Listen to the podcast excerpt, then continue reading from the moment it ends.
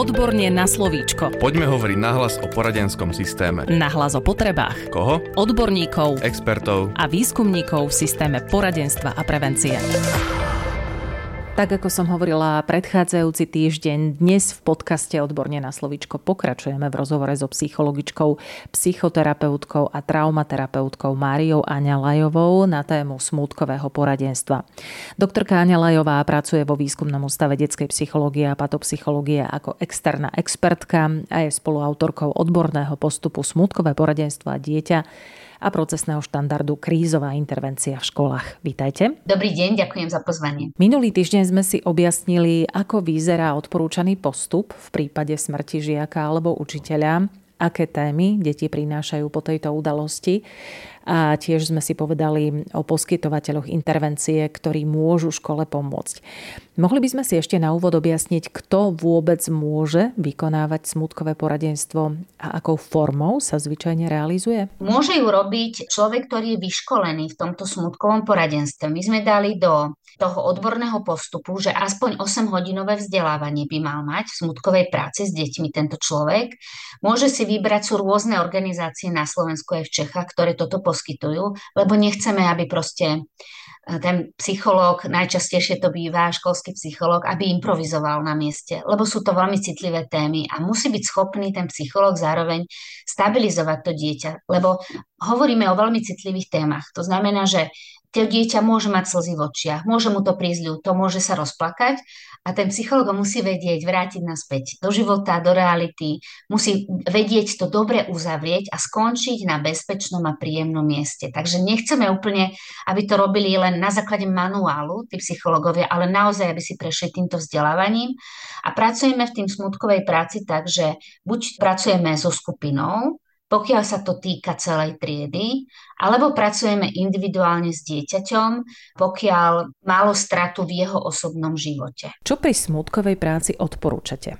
A čo naopak neodporúčate robiť? Na čo by sme si mali dávať pozor? Odporúčam skupinovú smutkovú vlastne takúto prácu vtedy, pokiaľ to celá skupina zažila. Zomrel nám spolužiak, zomrel nám e, učiteľ, pani učiteľka, ktorú sme všetci poznali. Vtedy sme na jednom bode, východzom, Ideálne, ak majú tieto deti za sebou už nejaké preventívne vzdelávanie v zmysle Zippy a jeho kamaráti alebo second step, srdce na dlani. To znamená, že niečo už vedia o emóciách, o rozlúčkach, o smutkoch a podobne, takže vieme na to pekne nadviazať a vtedy vlastne vieme pracovať so skupinou, kde ten facilitátor tejto smutkovej práce zistí, aké sú najčastejšie témy u detí, nad čím premyšľajú a sprevádza ich týmito témami, ktoré som vám ja pred chvíľočkou povedala. Áno, sú tam špecifické aktivity od predškolského veku až po neskorú adolescenciu, akým spôsobom o týchto udalostiach hovoriť a akým ich sprevádzať.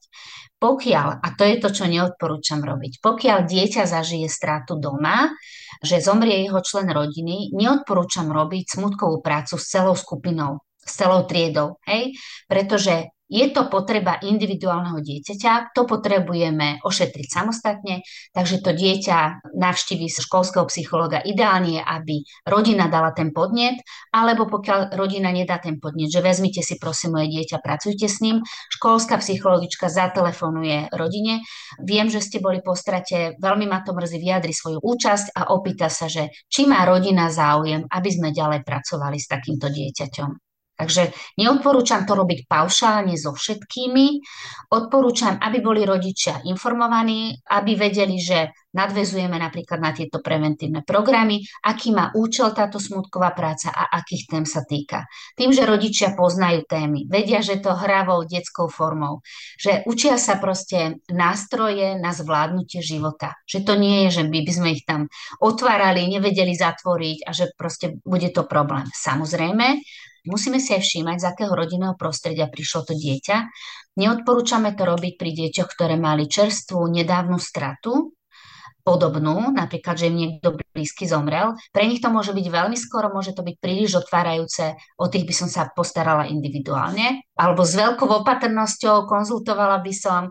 Ďalej deti, ktoré pochádzajú z traumatizujúceho rodinného prostredia, že tam majú domáce násilie, zneužívanie, zanedbávanie, týranie v minulosti, nejaké traumy predchádzajúce ktoré nemajú úplne bezpečný vzťah, že môžu mať poruchu vzťahovej väzby z raného detstva. Tam to môže byť veľmi tenký ľad a vlastne preto s týmito témami, keď pracujeme, tak predtým, než začneme robiť so skupinou smutkovú prácu, najprv si zistujeme anamnézu tých deťoch, aby sme zabránili tomu, že my ich tam retraumatizujeme, že otvoríme nejaké témy, ktoré zažili predtým, nebudeme o tom vedieť, dieťa sa nám tam dysreguluje, zle to bude znášať, nebude to vedieť integrovať. Takže vlastne predtým, než ideme do tejto smutkovej práce, my si musíme zistiť, čo tie deti v rodinách prežívajú, z akého miesta vlastne začínajú, aby sme sa mohli o nich adekvátne postarať. Keď sú však pozvaní externí interventi, tak tí pravdepodobne nemajú prístup k takejto anamnéze dieťaťa, alebo sa mýlim? Áno, ale toto hovorím o smutkovej práci, nie o krízovej intervencii. Hej?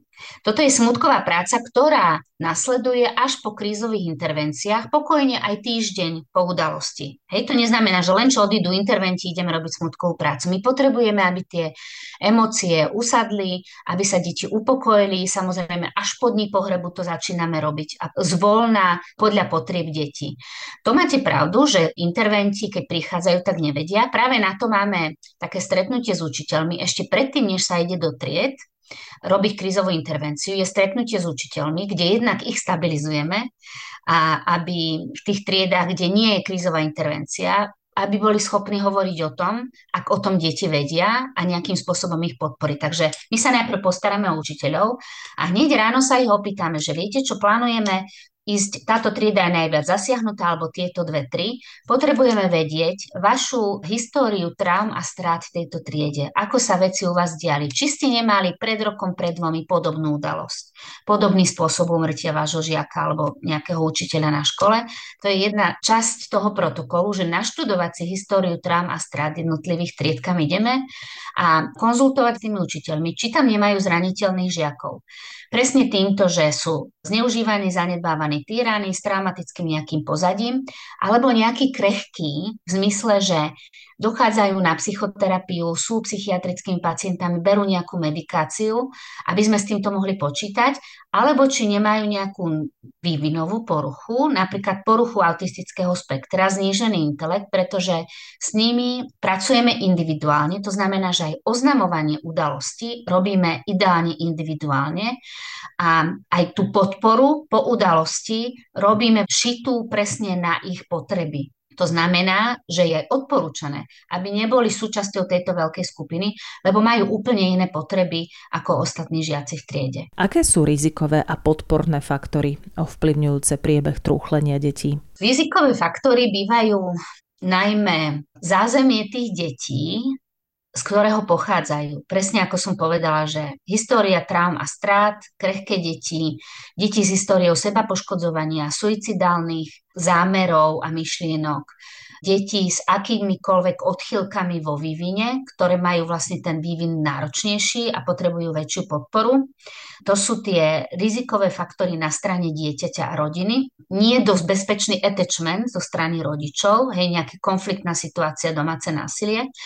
A čo sa týka tých externých faktorov, ktoré patria skôr ku tej situácii alebo k udalosti, je to najmä nečakanosť smrti, spôsob, akým bola urobená, ja neviem, streľba, vražda, nehoda, suicidium alebo nejaké hromadné nešťastie, teroristický útok. To znamená, že ten dopad, ktorý mala udalosť na školu, ale aj možno na komunitu.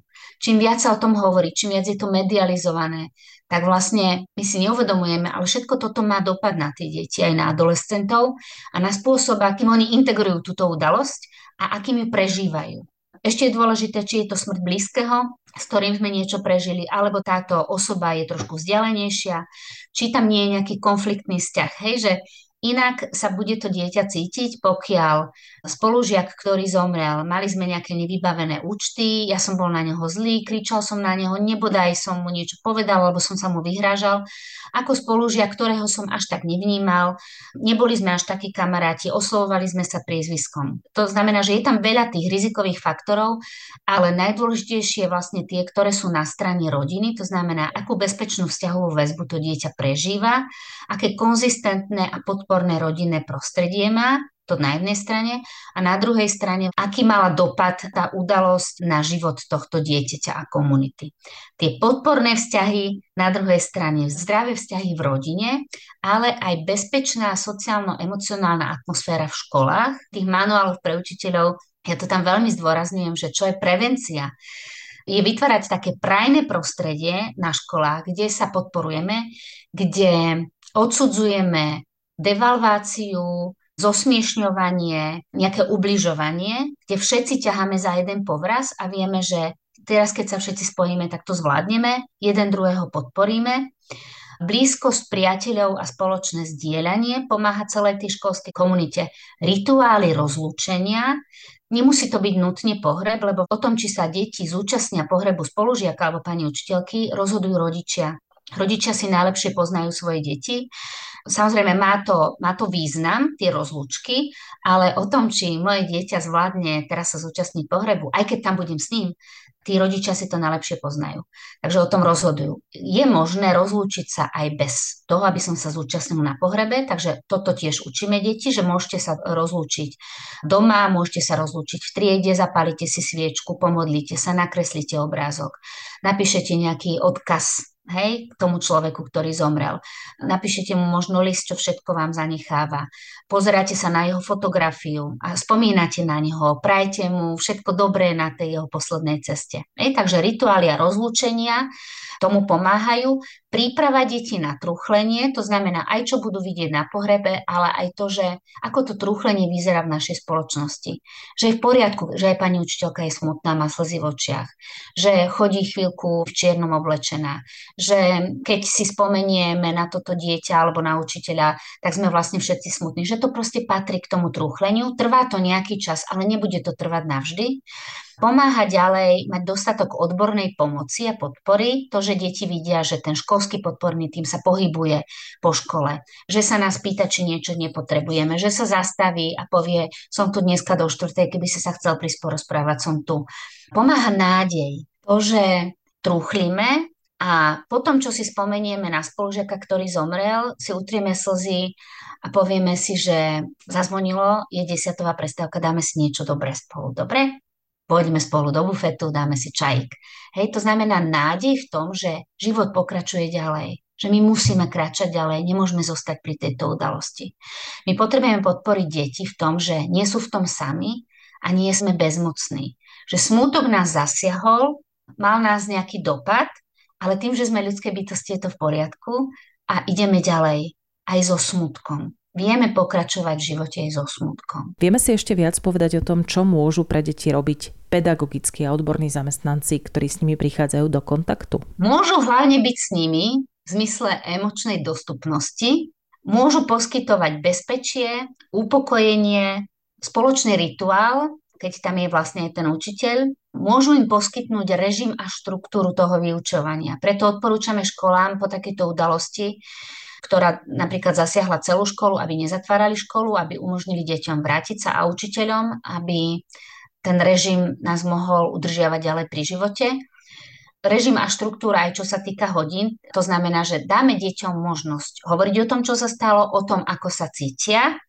Máme skúsenosti, že deti to nerobia do nekonečna, že príde zakrátko aj únava z toho, a deti už aj same povedia, že viete čo, už sa poďme učiť. Už nám to stačilo. Najčastejšie to povedia po krizovej intervencii, lebo na začiatok, kým príde intervent, tak hovoria o tom s učiteľmi. Áno, dávajú im bezpečný priestor, tí učiteľia sú im tam k dispozícii. Deti aj na nich vidia, že sme smutní a je to v poriadku.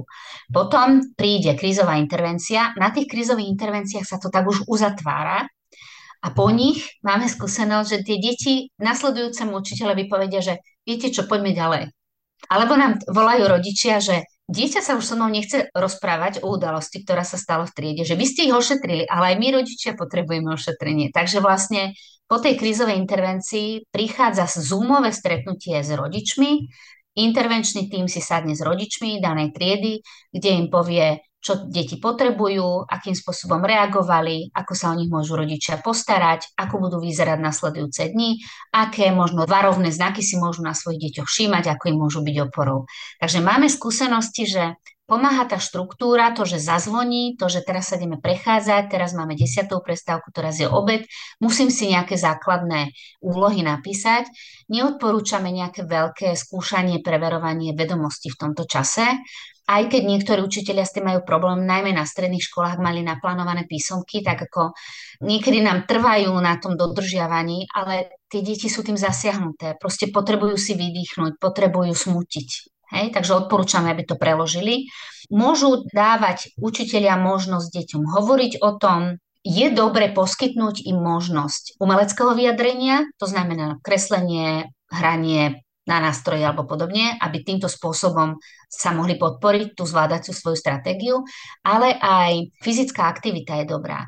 V niektorých triedách, kde sa nahromadili kritické udalosti. Už bolo ich veľmi veľa. Už všetci boli unavení, celý ten školský systém, aj e, pani učiteľky, aj žiaci.